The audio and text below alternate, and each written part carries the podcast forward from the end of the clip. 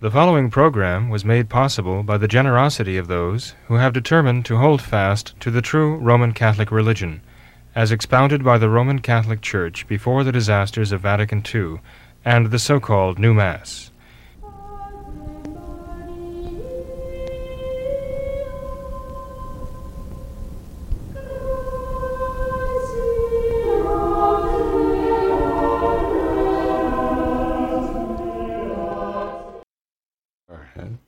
Hello, and welcome to another live edition of What Catholics Believe. I'm your host, Thomas Nagley. With me tonight is Father William Jenkins. He is a traditional Catholic priest of the Society of St. Pius V, and he also serves as the pastor of Immaculate Conception Church right here in Norwood, Ohio. Hello, Father. How are you tonight? Very fine, Tom. Thank you. How are you? Just the same, Father. Good Great to be see you there. Yes, you too. Father, uh, any prayer requests before we dive into some questions tonight? Well, Tom, yeah, there, are, there are some prayer requests. Uh, but first of all, uh, I, I don't know if anybody uh, watching notices uh, the change that has come over you, but you're a year older now. and it's your birthday, right? Congratulations Thank to you, you. Very happy for you. And uh, Thank you. so I, I start by asking for prayers for you. Thank for you, family, okay? I could use them. And uh, I want to ask everyone to join in a rousing chorus of happy birthday, but uh, I think an Our Father and Hail Mary and a Glory be for you would be certainly in order. I'll take it. But uh, also, um, we do have some who are very ill. Uh, please remember, well, Jim Tootie is recovering from a fall which uh, did a lot of damage. You know, it's uh, he's 80 something years old, never broke a bone until just a couple of weeks ago when he fell. And uh, he's done some serious damage to his shoulder and elbow. And so please pray for Jim Tootie, a great man, uh, hard worker for our Lord, and uh, for the church, and also uh, please pray for David Hofrichter.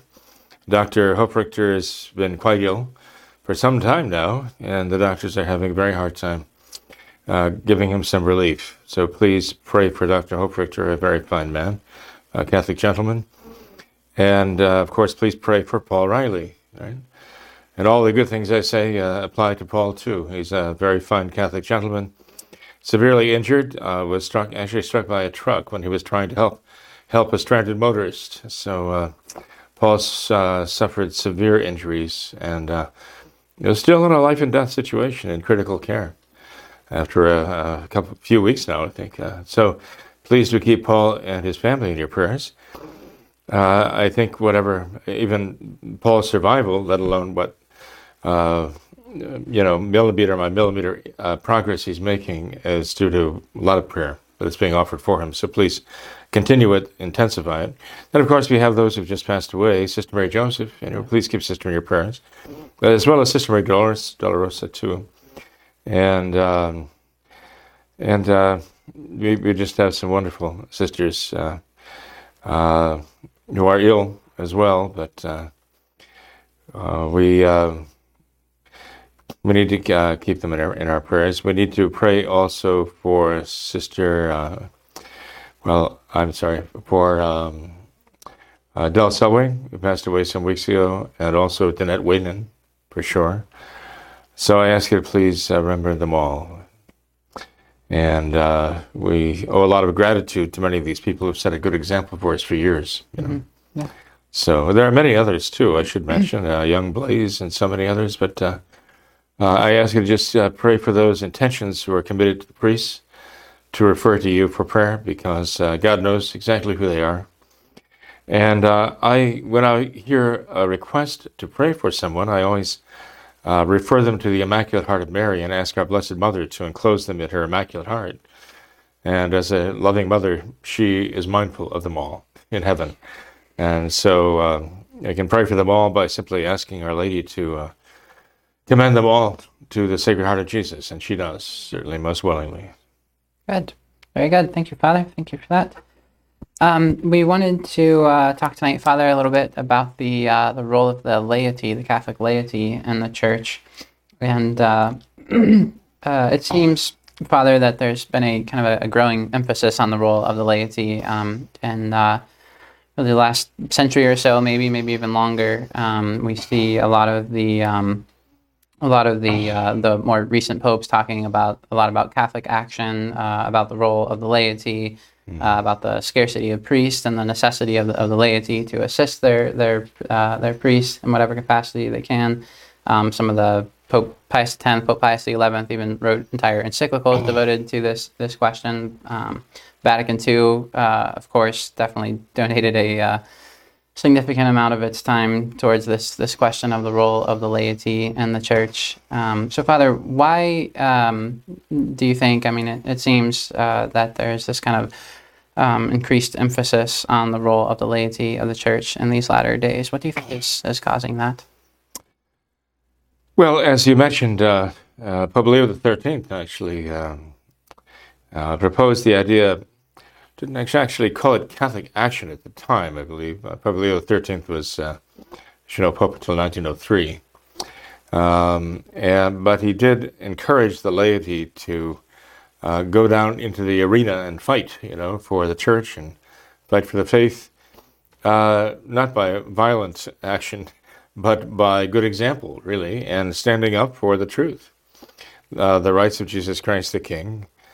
And um, now, Pope Pius IX before him uh, actually had a, a, program of having the Catholic people, in a sense, um, withdraw from the public forum. I don't know if he ever actually formalized that, but Pope Pius IX was faced with uh, very, very serious obstacles. Um, when he was elected in 1846, uh, there was some hope by the Masons that he would be a champion of theirs. And uh, there was a lot of dread among the Catholic people because uh, Cardinal Mastai Ferretti, that was his family name, uh, had shown himself to be rather liberal in his thinking. And back in those days, that essentially meant anti Catholic and anti clerical. So, um, just as there was rejoicing among the Masons, the leftists with the election of uh, Cardinal Mastai there was also a certain trepidation among the Catholics back in the mid 1840s. And in fact, uh, when Pope Pius IX was elected, he didn't disappoint the Masons at first. Uh, he granted them two very great wishes of theirs. The Masons wanted uh, the Pope to actually turn over the civil government of the Papal States to a layman. And Pope Pius IX did that. He he gave the governance of the Papal States to De Rossi, uh, and he they also wanted him to release all of the mercenary revolutionaries who had been trying to stir up civil war uh, within the Papal States, uh, because the Masons had a, a, very serious program afoot to deprive the Pope of that the Papal States, his own country, because they wanted to deprive him of his liberty. Um, their efforts kind of finally galvanized um, into the invasion of Rome during the First Vatican Council, about 1869, 1870, when Rome was stormed and taken by the invading troops of Garibaldi, who was a very high placed Mason. Um, uh, the idea of the Masons was that if they could take away the Pope's um, civil autonomy by taking away his own papal states, his own his own kingdom, as it were, on earth, that they could make him subject to the laws of a Masonic nation, a Masonic government that would restrict him and then finally even imprison him if he dared to violate the laws that the Masons would enact. Um, but in any case, um, Pope Pius IX, facing these things, actually um, saw it necessary for the Catholic people in Italy to uh, basically, in a sense, boycott that whole political process that was so so dominated by the Masons. Uh, Pope Leo XIII reversed course in that somewhat. Uh, the Ralliement, he uh, he wanted the uh, Catholic people to go down and get involved in all these things, and uh, actually take the lead in all these things. Uh, Pope St. Pius X after him, then 1903, um, also, certainly was a firm proponent of Catholic action, but he demanded that it be Catholic action. And he explained in Il Fermo Proposito exactly what that means. And then Pope Pius XI actually after him. I think Pope Pius X, though, became a little bit wary of Catholic action when it got out of control. uh, you know, if you read the document Il Fermo Proposito of Pope Pius X, um, you find that he stressed that the uh, the action of the Catholic laity in the political field, the social field, must be subject to the direction of the clergy. Um, and this might well have been precipitated by the actual experience Pope St. Pius X had with the, the Sillon in France, the Sillon, which uh, led by a man named Charles Maurras, actually at first showed great promise for Catholic action, but then went off the rails as they began to take it in a very strange ecumenical, very non-Catholic direction. At first, Pope Pius X had, had praised the Sillon, but when it had um, then deviated from the faith and decided to just take its own course, thinking that they knew best, uh, he, he, eventually had to condemn it. Know? Uh, Pope Pius XI uh, renewed his support for Catholic action, but again, the Church was very clear on the necessity of it being uh, under the direction.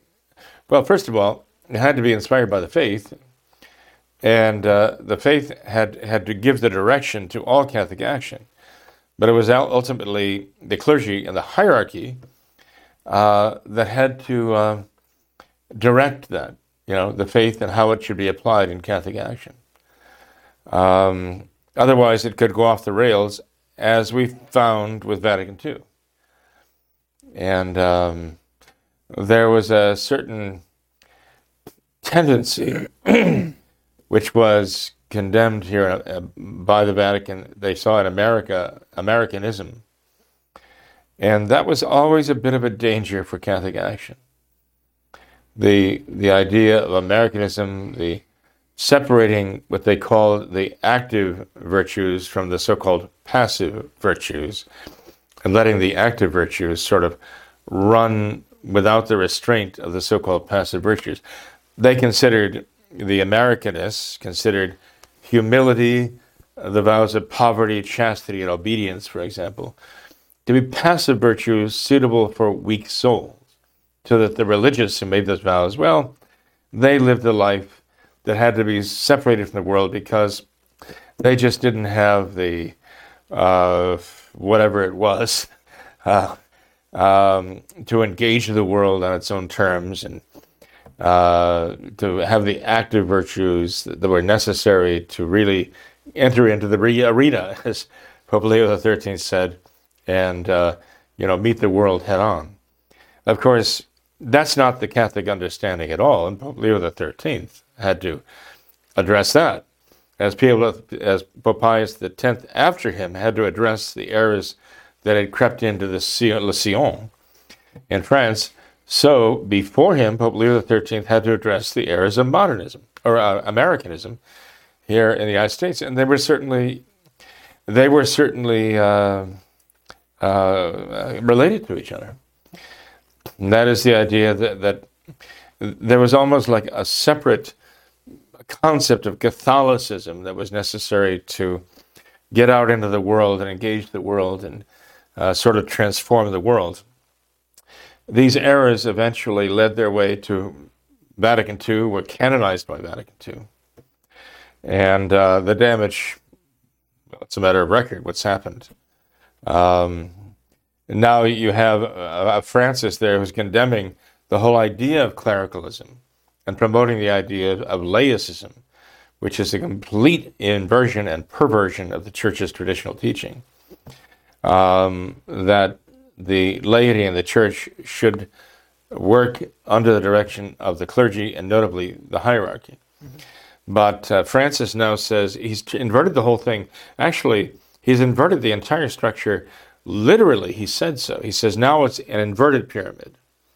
But he's down here, or well, well, the Pope, he said, should be down here, and and all the the the good things should kind of filter down from the laity through the clergy, through the bishops to him, you know. And uh, so he has uh, literally and explicitly inverted the the whole order of the church. Now he's got this synodality, synodality going, which is going to formalize it and canonize it mm-hmm. as the official structure of the new order. Right? So we saw this process setting in uh, with Catholic Action. We saw these two ideas coming in with the um, with the abandonment of the faith, the 1700s, the Enlightenment, the 1600s, you know, that whole period there, and going into the 1800s with the Industrial Revolution, and a great falling away from the faith that went on there.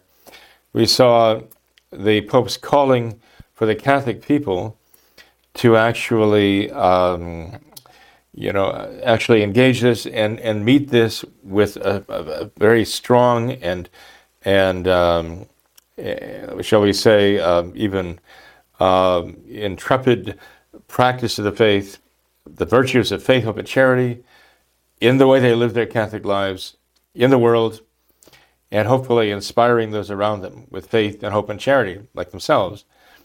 At the one hand, and on the other hand, we saw there growing up a real laic, uh, laical, uh, you might say, uh, laicism, which said, okay, we'll take it from here. The clergy has failed us, so now we're going to take the lead and we're going to do it our way. Yeah. And uh, this, of course, has been disastrous. Do you think, Father, is it possible that um, that any of these popes made an error? And it, it, seems, did they were they wrong about this? Because it seems um, just um, that you could almost kind of trace a straight line in this trajectory where you have the Catholic laity, you're kind of um, it seems they were exalting them, encouraging them to uh, to participate more in, in social um, issues, uh, among other things. And then that kind of, I mean, it almost seems like you can just trace a straight line through today, where uh, you know you have the, the church that you described with, with Francis, where it's totally inverted, and now the laity is is um, apparently at the top of the church. Um, was there a mistake by the by the, some of the earlier popes? I don't think so. There were those who claimed that Pope Leo XIII was kind of naive about this. I don't know. I mean, he's a brilliant man. I, I, am in a position to judge that. Uh, I think it's a little presumptuous of people to, to assume that. I think, I think, well, I'm not the first to suggest this, certainly, that there was a certain naivete that followed upon the death of Pope Pius X concerning modernism, because there was a reaction against his very determined resistance to modernism, as though you know Benedict XV and others who came after Pius St. Pius X, thought they went, Pius X went too far uh, in opposing modernism. So there were those who said that uh, this was based upon a certain naivete. They didn't realize who they were dealing with. Uh, that Pope Pius X was exactly correct. He saw very clearly. And they should have actually um, accepted his wisdom and realized he knew what he was talking about. This is a very serious problem. It has to be opposed at all costs, at all levels. They didn't do that. So we see the modernists gaining more and more power in the church after the death of St. Pius X. Some would accuse Pope Leo XIII before him of having been somewhat naive with regard to entrusting the laity with this, this kind of mission of apostolic works in the world. But I don't know about that. I know St. Pius X was on guard, and he knew the dangers, he knew the need for Catholic action. He knew the need for the Catholic laity to live their faith in the world, and uh, this was an essential, uh, an essential element of the kingship of Christ, and that was what St. Pius X dedicated his pontificate to: um, the restoration, to restore all things in Christ, and the laity have to be fully engaged in that effort. Uh, let's face it. I mean, unless the laity our Catholic laity are living their Catholic lives and setting that example, uh, then people are not going to be moved to believe in our Lord, believe in the Catholic faith, and hope in Him and love Him. They have to see the results. They have to see the living, practical results of having the Catholic faith and the hope and the charity that it inspires. If they don't have those practical results among them, uh, that they can see this actually does produce a very good benefit. I mean, our Lord, time and time again in the gospel, talk about the fruits. By your their fruits you shall know them. And you have to see that in the way the Catholic laity live their lives. And if it, it's not for that, there's going to be a gap there. And people of the world who have a very weak faith or no faith at all, or a false faith, are not going to find their way. They're not going to find their way uh, through the context they have with the Catholic people. Um, and that's, that's going to be a real breakdown. You know, what is the what is the second mark of the church? Holiness. Holiness is the second mark of the church, right? How does the holiness of the church manifest itself? Uh, and its members? Well, it has to manifest itself in its members. Yeah, I mean, we know the holiness of the church begins with Christ Himself, because the church is holy in its founder, right? And from its founder, we have the holiness of the church in its doctrine and its moral teachings, right? So the church is holy in its in its very foundation, in the person of its founder, in his teaching. Okay, the church has to be holy in her worship and the graces that she obtains for mankind. Okay, but again, those are manifested in the lives of the faithful, and uh, all of that, you know, the holiness of the church in its founder, in its doctrines, in its its worship in its uh, in its practice and the effect on the souls of the faithful. It all comes down to what our Lord Himself came to do to justify us from sin and sanctify our souls. Be ye perfect as your heavenly Father is perfect. That is what is so necessary, really, to show the, the, this cold, uh, faithless, hopeless, loveless world out there, right? Is to see the actual practical power of the grace of God working in the human soul. That's why it's so essential for the laity. The, the, the Catholic, truly Catholic popes understood this. And uh, notice they always started with faith as being the essential thing, the absolute wholehearted belief in the, in the truths of the Catholic faith, and uh, then applying those in hope and charity. Not just this wishy washy, nice, happy go lucky feeling of being a good scout in the world, and you know, even atheists can save their souls if they're nice people. Mm. That's Francis's teaching. That's the modernist teaching. Okay, the popes, the Catholic popes, had no illusions about that. Mm-hmm. That it has to begin with the doctrines of the faith and the integrity of the doctrines of faith. We cannot give away anything that Christ Himself has given to us. We can't barter away. We can't bargain it away. We can't hide it out of embarrassment. We have to boldly represent our faith. That's where all the true Catholic popes started. They all knew that. But they were not naive insofar as they understood the dangers to the Catholic faithful, because they realized that to be able to actually engage in, in, in an apostol- kind of an apostolate of the laity to win souls for Christ, uh, that these, these people had to be of a very high caliber in their faith. They had to be very well instructed, and they also had to be prepared and trained and formed. That's you're familiar with the book, The Soul of the Apostolate, right? That's right. And the Soul of the Apostolate was written precisely for those who were going to engage in this Catholic action. And when you read the book, The Soul of the Apostolate, it shows you the formation that is necessary for a Catholic layman to effectively engage in this work. So, by no means was the church uh, itself naive about this, but she realized there were certain dangers. And uh, those who engaged deliberately, intentionally, willingly, wholeheartedly in you know, winning souls for Christ by their own good example and by their good word realized that their own virtue would be tested by the world and by the devil and uh, that they would be also, uh, you know, fighting not against mere flesh and, and blood, they'd be fighting against principalities and powers, the powers of darkness in high places. We'd be doing everything they could to stop them. The church was very, very intent on forming those those knights, as it were, mm. you know, knights around the cross. Mm.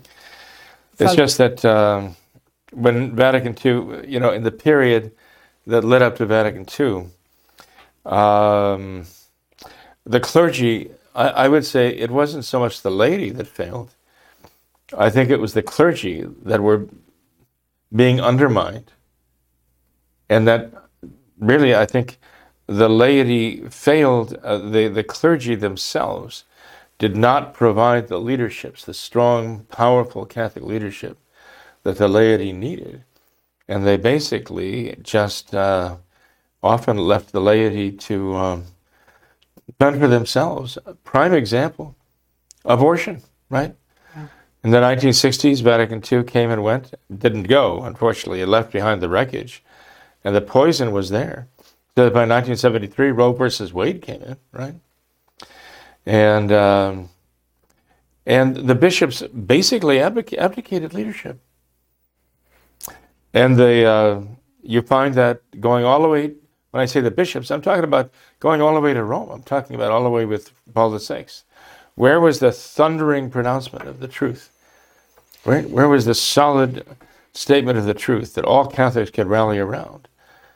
And the Catholics found not only were they being undermined in their efforts, their Catholic efforts, but they found that even the clergy and the hierarchy who tried to stand up were being undermined by Rome. Paul VI, for example, ordering uh, Archbishop O'Boyle to reinstate the 40 priests who defiantly insisted they would not follow Humanae Vitae. And uh, you know that you know what happened. Uh, Archbishop Boyle of, of, of Washington D.C. Um, reacted, responded to their open letter, the full page ad they put. It was in the Washington Post, I forget, saying they were not going to follow this direction that artificial birth control is intrinsically evil.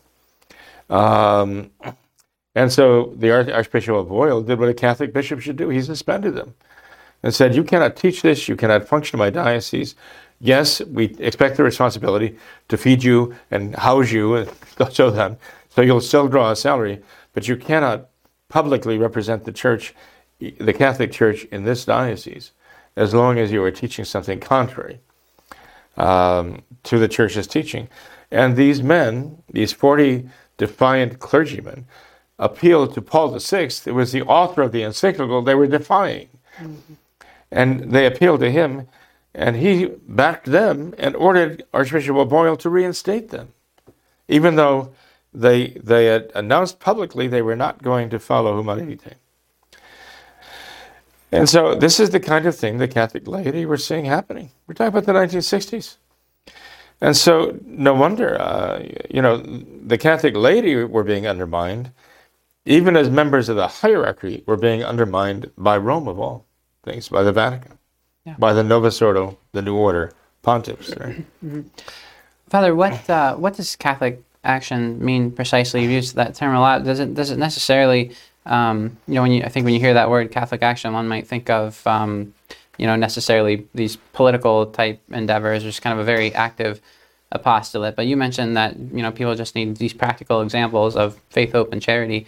Um, does does Catholic action necessarily entail th- these more like political, active type things, or can someone uh, who is just living boldly living their, their Catholic faith, practicing uh, the virtues, um, but not necessarily engaging in any political activity or any kind of active apostolate, are they performing Catholic action? Or what is the definition? Well, I mean, Catholic, Catholic action ultimately is going to, it has to be motivated by a firm belief in the kingship of Jesus Christ right?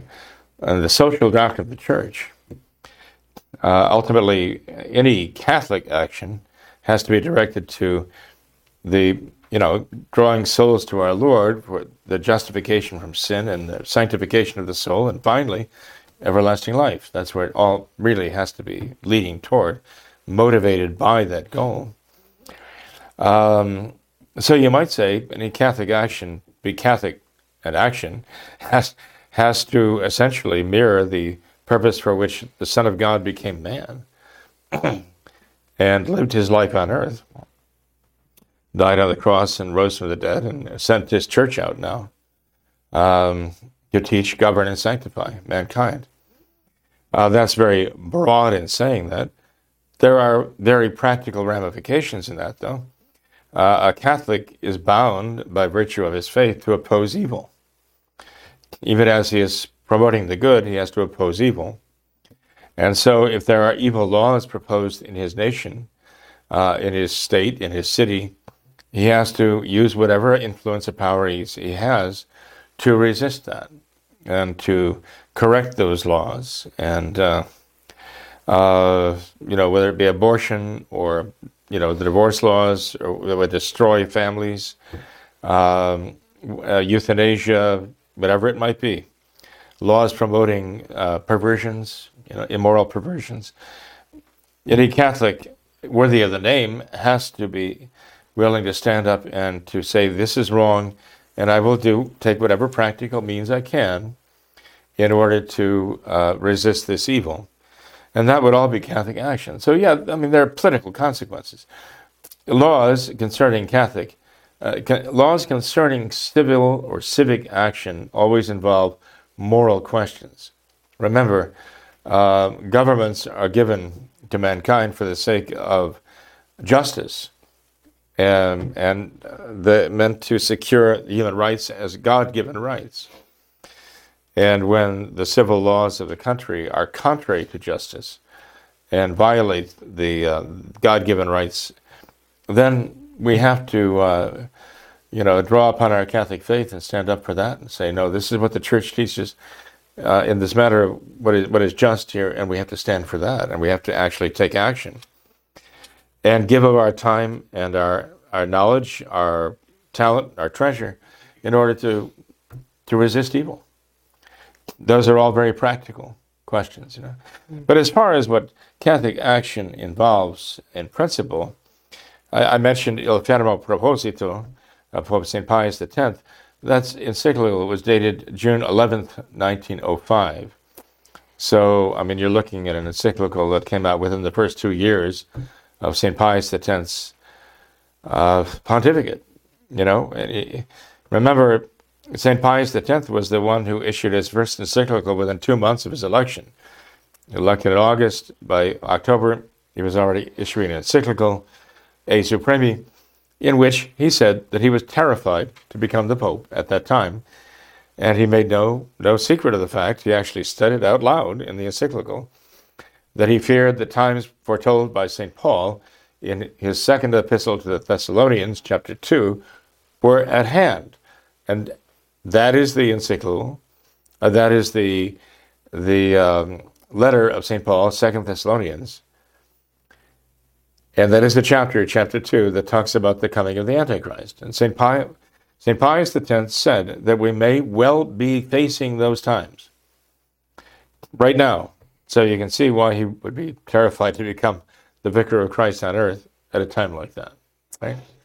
So for St. Pius X, um, I think thinking the way he did, that we may be facing uh, this time of the coming of the Antichrist, I think for him the idea of Catholic action took on a special urgency. So when he wrote the encyclical Il Fermo Proposito in June 11, 1905, he said some very powerful things. He actually wanted to define Catholic action. I'll read some of that if you don't mind. Sure. He said, To restore all things in Christ has always been the Church's motto, and it is especially our own during these fearful moments through which we are now passing. To restore all things not in any haphazard fashion, but in Christ. And the apostle adds, both those in the heavens and those on earth. Ephesians chapter 1. To restore all things in Christ includes not only what properly pertains to the divine mission of the church, namely, leading souls to God, but also what we have already explained as flowing from that divine mission, namely Christian civilization, in each and every one of the elements composing it. Since we particularly dwell on this last part of the desired restoration, you clearly see, venerable brethren, he's writing to the bishops, who are supposed then to uh, convey these, these, this message to the laity. He says, You see clearly, venerable brethren, the services rendered to the church by those chosen bands of Catholics who aim to unite all their forces in combating anti Christian civilization by every just and lawful means. So he introduces the idea of combat, Christian civilization against anti Christian civilization. They use every means in repairing the serious disorders caused by it. They seek to restore Jesus Christ to the family, the school, and society by reestablishing the principle that human authority represents the authority of God. They take to heart the interests of the people, especially those of the working and agricultural classes, not only by inculcating in the hearts of everyone a true religious spirit, the only true font of consolation among the troubles of this life, but also by endeavoring to dry their tears, to alleviate their sufferings, and to improve their economic condition by wise measures. So he includes all these things in the actions of Catholics. You know, we're talking here about the corporal works of mercy, right? Mm-hmm. They strive, in a word, to make public laws conformable to justice and amend or suppress those which are not so. Finally, they defend and support in a true Catholic spirit the rights of God in all things and the no less sacred rights of the Church. All these works, sustained and promoted chiefly by lay Catholics, and whose form varies according to the needs of each country, constitute what is generally known by a distinctive and surely very noble name Catholic action. I repeat, all these works, sustained and promoted chiefly by lay Catholics, and whose form varies according to the needs of each country, constitute what is generally known by a distinctive and surely a very noble name, Catholic action. So these are works, or the action of Catholics. At all times, he says, it came down to the aid of the church, and the church has always cherished and blessed such help, using it in many ways according to the exigencies of the age. Okay?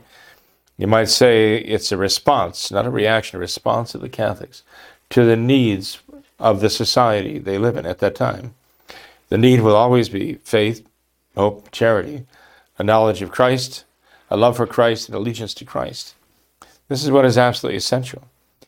Um, he says the the Catholic action, therefore, has an effect on the temporal order, right? It can't be otherwise, um, because it's the temporal order that has risen up, as it were, to throw off the authority of Christ, to disown him, uh, to erase him, really. Uh, we see that with a great vengeance right now. Does the name uh, um, Yuval Noah Harari ring a bell? Harari, right? Mm-hmm. He is the the mastermind of the World Economic Forum's uh, Great Reset. Harari, right?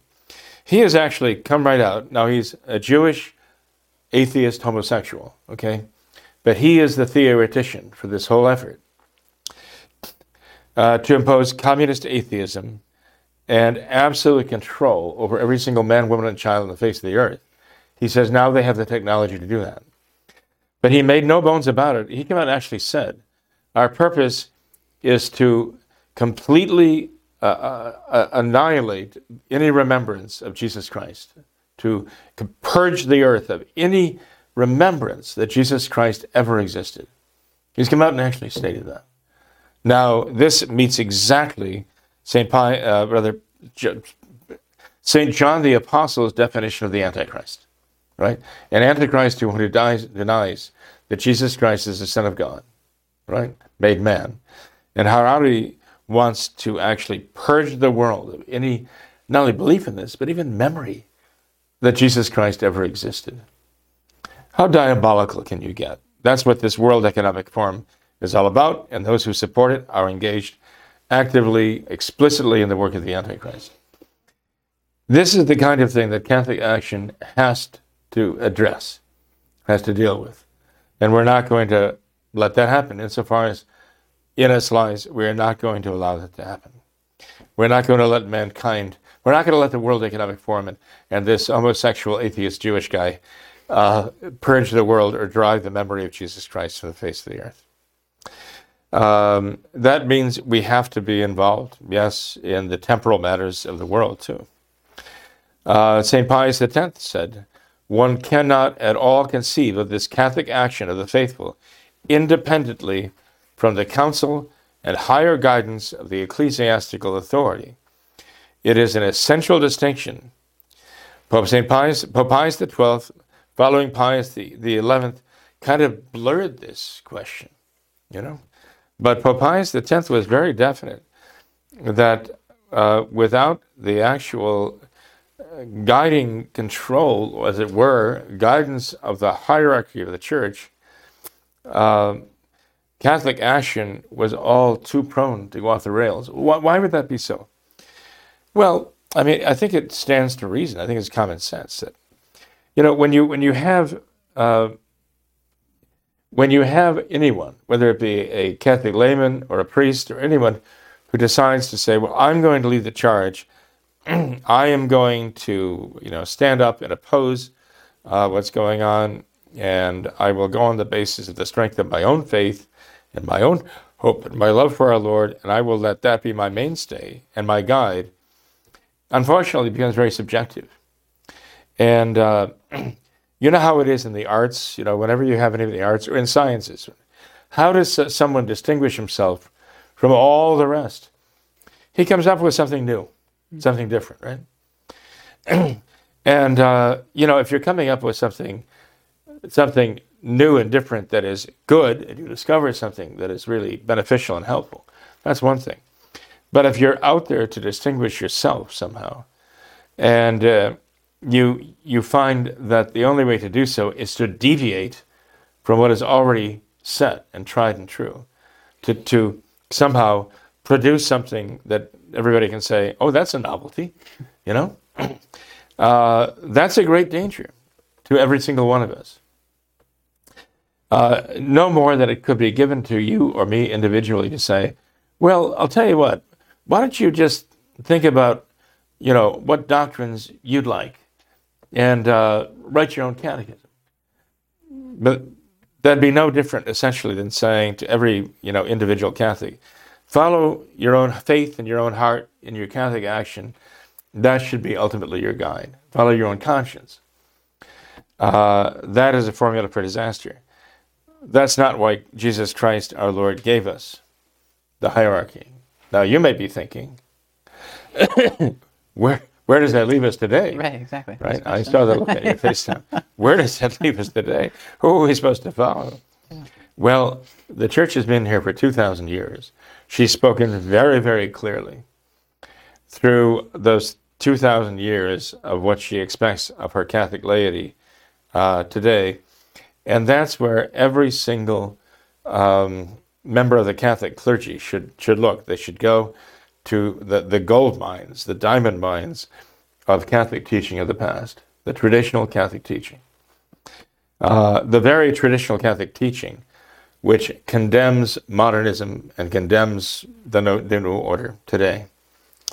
And we need to go there to the, to the teachings of the church of the past to understand, practically speaking, what is the, the social reign of Jesus Christ the King and how must it be applied. That's where we have to go. And uh, so, in doing that, we're actually subjecting ourselves to the church's hierarchy. If we break from that, as they have done in the Novus Ordo, and taken their own path, because Francis says now we knew different. Now the now the Spirit is taking us in a different direction, right? Uh, then again, those who follow him are not following the hierarchy of the Catholic Church. Mm. But but Father, it seems that it would still be uh, very easy for a a simple layperson to be misled, even if they were referring to papal encyclicals or traditional Catholic teaching and solid, real traditional Catholic sources. It seems they would still need a certain amount of leadership from the clergy because they could still very easily maybe misinterpret uh, something, misunderstand something, something that they read, maybe misapply it to uh, to, to well, something today. So exactly, does, that's what has happened in the past at times. So how do we remedy that today when we have so few clergy? Um, how, what is what does Catholic action look like today? Catholic action still looks like the same thing as it, it was before. It's just that the clergy themselves need to understand their responsibility in this. They need to take something of a lead in this. They really do. I mean, there's a reason why the so many of the bishops of the early days of the church died as martyrs. Why popes for the first so many hundred years died as martyrs. It was almost like a death sentence to be elected pope and to accept the papacy because they were willing to take that leadership. I am, and I'm afraid today there are timid souls who are un, unwilling to engage, as it were, uh, because it takes a lot of time, a lot of energy, a lot of patience. Look, you know very well how easily how easily we get off the track, and how easily, if we try to do something effective for the kingship of Christ, how easily we get turned aside by what? Petty things. I mean, the devil doesn't even have to work too hard. We carry with us all of the seeds of our own destruction, right? How easy it is to deviate and get off on tracks of egoism and, like, you know, let's say, not just self interest, but even, even people who are very dedicated to the faith and to Christ can kind of absolutize their own ideas and say, look, we have to do it this way, right? If we don't do it this way, it's going to fail. And somebody says, no, we don't have to do it that way. We have to do it this way. and we absolutize this, you know.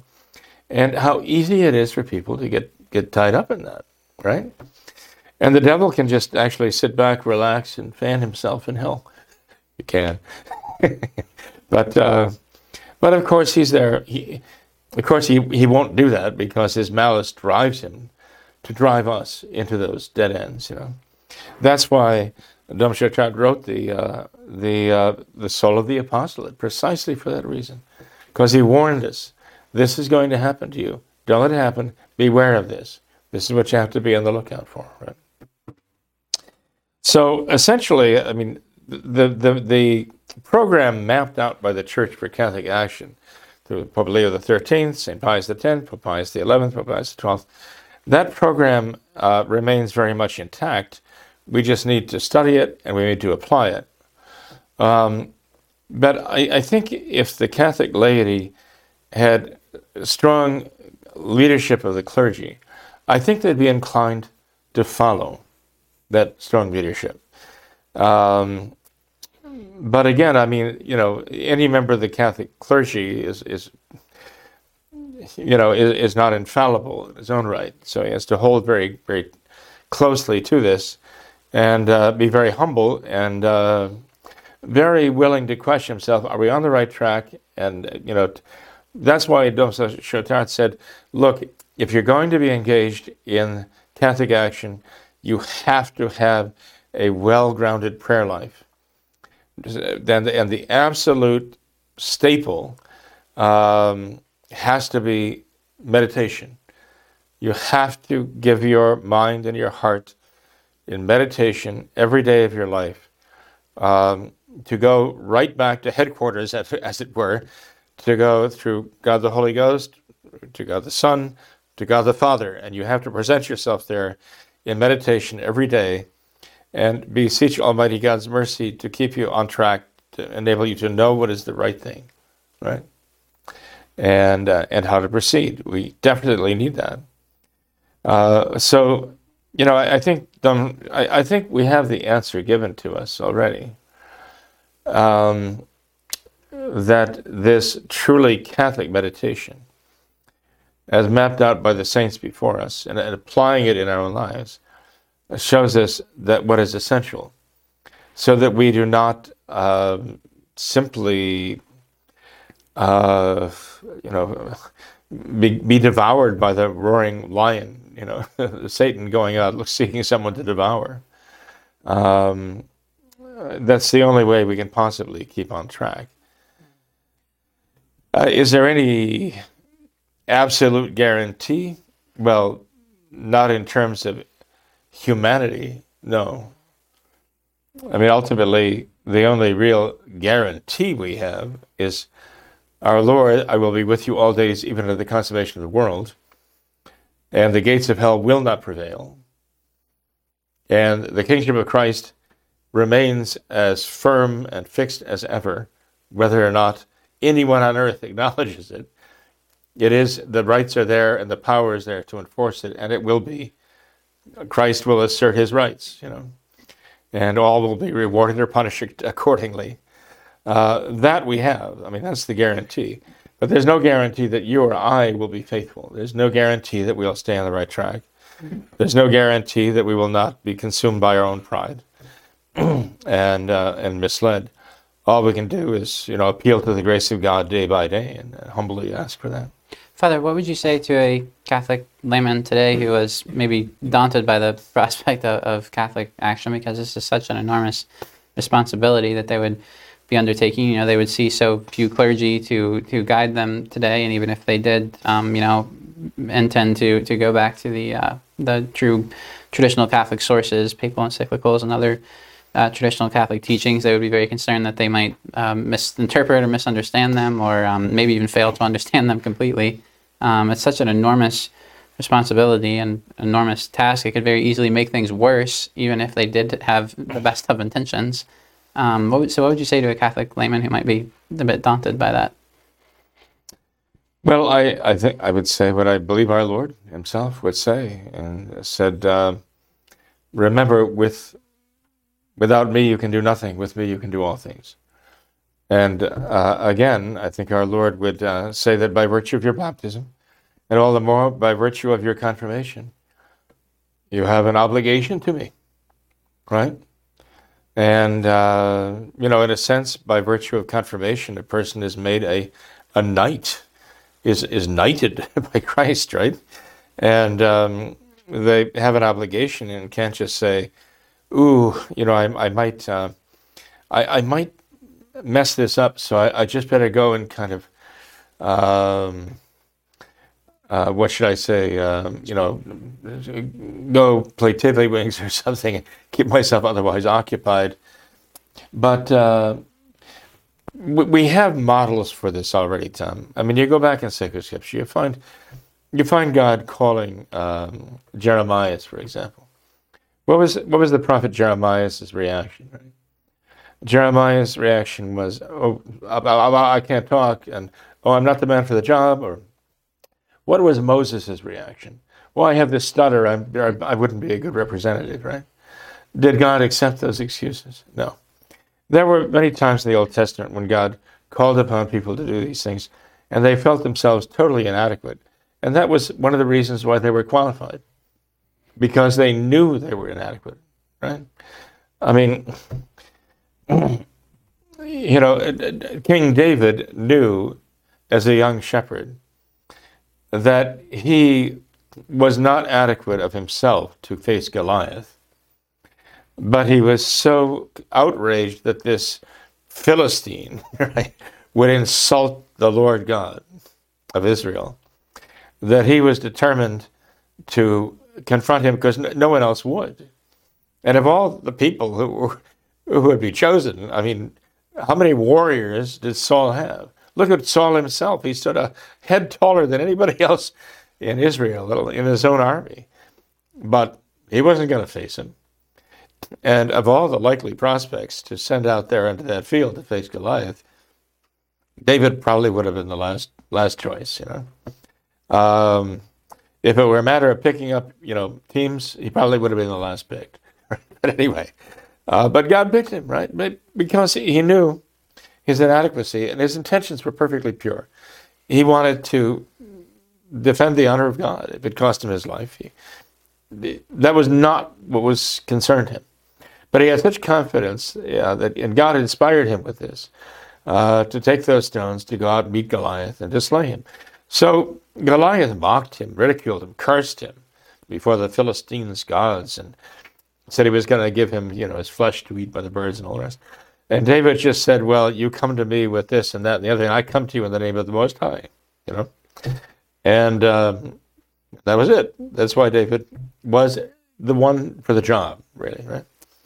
So the first qualification is to recognize one's own inadequacy um, because uh, it is only the strength of God that work, can work that way. Hey, listen, look at St. Paul, right? Uh, all the things he'd suffered, then, on top of that, an angel of Satan came to buffet him, he said, right? And he didn't ask God to like save me from the shipwrecks and save me from the scourgings and save me from the being beaten with rods. But he asked God to take away this one thing, the, this angel of Satan sent to torment him. And God said no. He said, Strength is made perfect in weakness, in infirmity. And uh, so what he was doing was he was perfecting St. Paul's strength and his strength in St. Paul by this infirmity. So, this is exactly the kind of humility that is needed. It's the kind of the humility that enabled a maiden of Nazareth, of uh, the working class, as it were, um, to become the, the mother of God, right? The queen of heaven. Um, built on humility. So anybody who wants to um, wants to undertake this work um, has to, you know, study that, learn from those examples. Uh, yes, there are dangers there, but in every single one of these, there were dangers, right? And um, those dangers were obviated by the humility of those who undertook the work. And when God wants you to do that, He doesn't accept excuses. So, um, anyway, if there was ever a time on the face of the earth when it was necessary for those to answer that call, it, it certainly is now. And the fact, if, if somebody is doing this to glorify himself, he will fail miserably. If somebody really purifies his intention and says, Well, I'm doing this for the honor and glory of God, and he never loses sight of that, he can accomplish great things. Um, the uh, it's the proud who rashly and brashly rush forward, right? Like the fools who rush in. It's the humble who are very wary and have a great mistrust of self. But that mistrust of self is overcome by humility and generosity, where they want to be allowed to do something. And like the apostles, right? The very first time that Peter and John were beaten or scourged, they came away rejoicing that they were privileged to suffer something for our Lord. That's the kind of spirit that is necessary here. So, anyway, I don't know if that helps at all, but uh, I, I, just think we, we can make excuses, um, and plenty. there are plenty of excuses at hand, right? Um, but I don't know how uh, effective those excuses will be uh, when, if we try to uh, explain to our Lord, well, you know, I, I don't know, I didn't trust me. And our Lord would say, well, no, that's not the problem. The problem is you didn't trust me. Know, I think that's the issue. Yeah. Well, thank you, Father. It's certainly a fascinating discussion. I think very important discussion, and I know that a lot more could be said. Well, actually, if you don't mind. Sure. well, Pius X, since you brought that up, Tom, in Il Fermo Proposito, he did he did have more to say about this. And uh, again, just one page uh, might be of interest here. I'd, I'd recommend that people look this up and actually read the entire encyclical themselves. We must touch, venerable brethren, on another point of extreme importance, he says namely, the relation of all the works of Catholic action to ecclesiastical authority, which is what we were just talking about, right? If the teachings unfolded in the first part of this letter are thoughtfully considered, it will be readily seen that all those works which directly come to the aid of the spiritual and pastoral ministry of the Church, and which labor religiously for the good of souls, must in every least thing be subordinated to the authority of the church, and also to the authority of the bishops placed by the Holy Ghost to rule the Church of God in the dioceses assigned to them. Moreover, the, the other works, which, as we have said, are primarily designed for the restoration and promotion of true Christian civilization, and which, as explained above, constitute Catholic action, by no means may be considered as independent of the counsel and direction of ecclesiastical authority, especially since they must all conform to the principles of Christian faith and morality. At the same time, it is impossible to imagine them as in opposition, more or less openly, to that same authority. Such works, however, by their very nature, should be directed with a reasonable degree of freedom, since responsible action is especially theirs in the temporal and economic affairs, as well as in those matters of public administration and public political life. These affairs are alien to the purely spiritual ministry since Catholics, on the other hand, are to raise always the banner of the Church, by that very fact, they also raise, uh, I'm sorry, since Catholics, on the other hand, are to raise always the banner of Christ, by that very fact, they also raise the banner of the Church.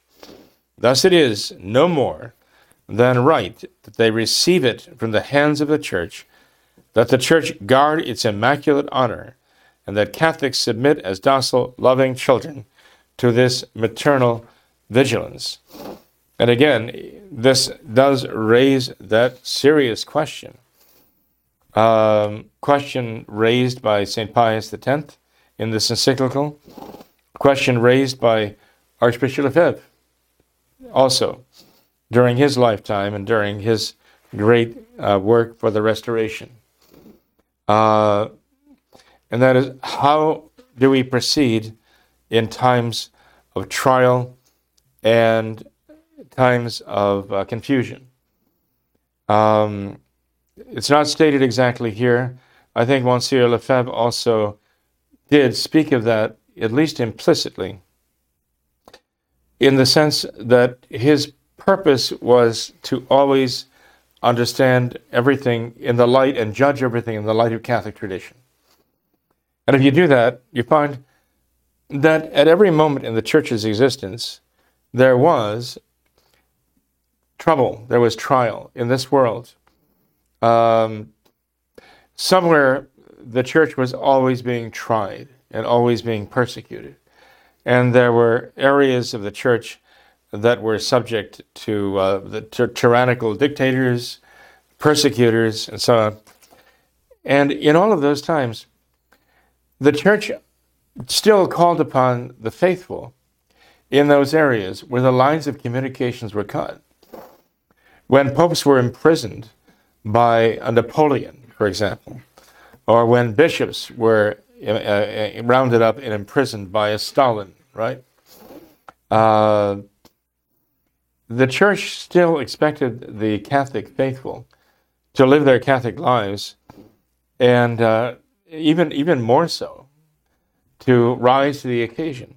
So I understand. People might ask, even as you did, and even as I, I myself would. Well, look at what's happened here. We see the modernist uh, now, you know, not only you know, leading the church uh, to perdition, as it were, leading Catholics, I should say, to perdition, trying to lead the church to perdition. They can't succeed.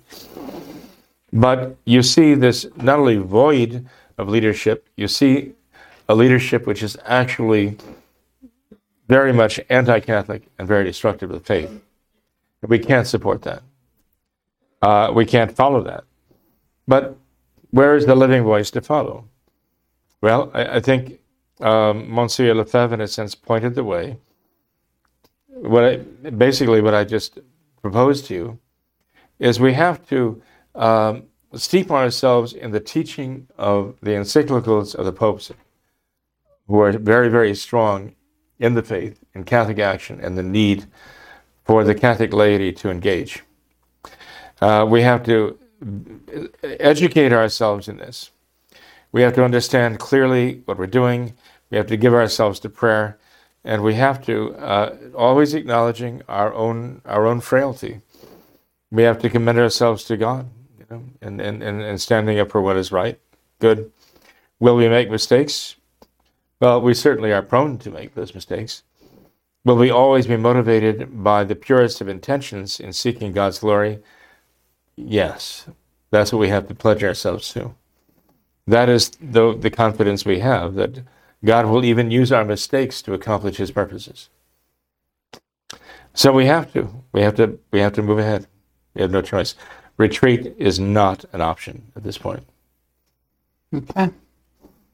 Well, thank you. Thank you again, Father. Thank you for being one of the uh, few clergy in the world today that we can look to for leadership. I know I certainly appreciate it. Heaven help us, Tom. all of our viewers too. Uh, there are others who certainly are trying as well. I, I'd like to see um, the clergy, uh, to the extent the traditional Catholic clergy, unite their efforts uh, in these regards. Uh, even, even you know, despite the fact that we see some very sig- significant you know, differences, uh, we we need to uh, promote the praying of the Rosary and uh, we need to promote the traditional mass, of course. The traditional mass, you know, represents uh, everything that is directly contrary to um, the, you know, every, Marxism, Leninism, socialism, leftism, wokeism. The traditional mass is the great obstacle in the way of all of those things because it represents um, the, the summit of, of, of the true worship of God through the divine Son, became man, and gave his life for us on the cross. And uh, just, you know, Satan knows this, and that is why the traditional Mass will always be his primary target. And as I mentioned recently in a program, in Francis, for example, being a leftist and being a great leader in wokeism in the world, you might say that this is the religion that he's actually now embracing and promoting.